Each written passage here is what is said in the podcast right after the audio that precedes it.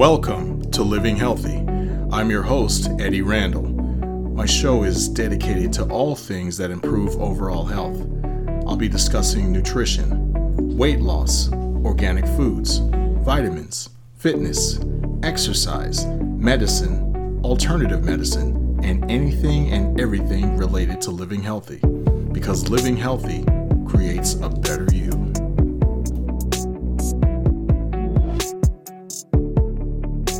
Following is an excerpt from Season 1, Episode 7 of the Living Healthy Podcast.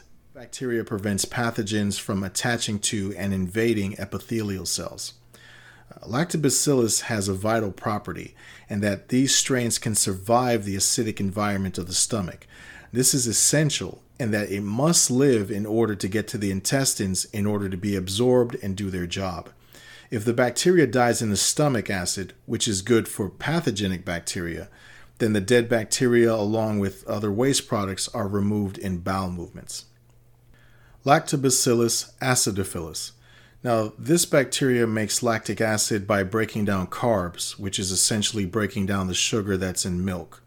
Uh, they help the body absorb vitamins, minerals, and nutrients. It also helps to relieve cramping and diarrhea. Uh, this bacteria is also known to support vaginal health as well as the urinary tract.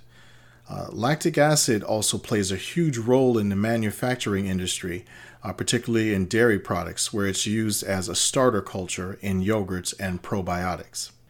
Lactobacillus casei is another species that's um, believed to support a plethora of health processes and is a primary producer of amylase. Amylase can help to break down food, and it's an enzyme that's found in saliva. You know the saying? A new episode is released every two weeks. So please join me next time for another great episode of the Living Healthy Podcast.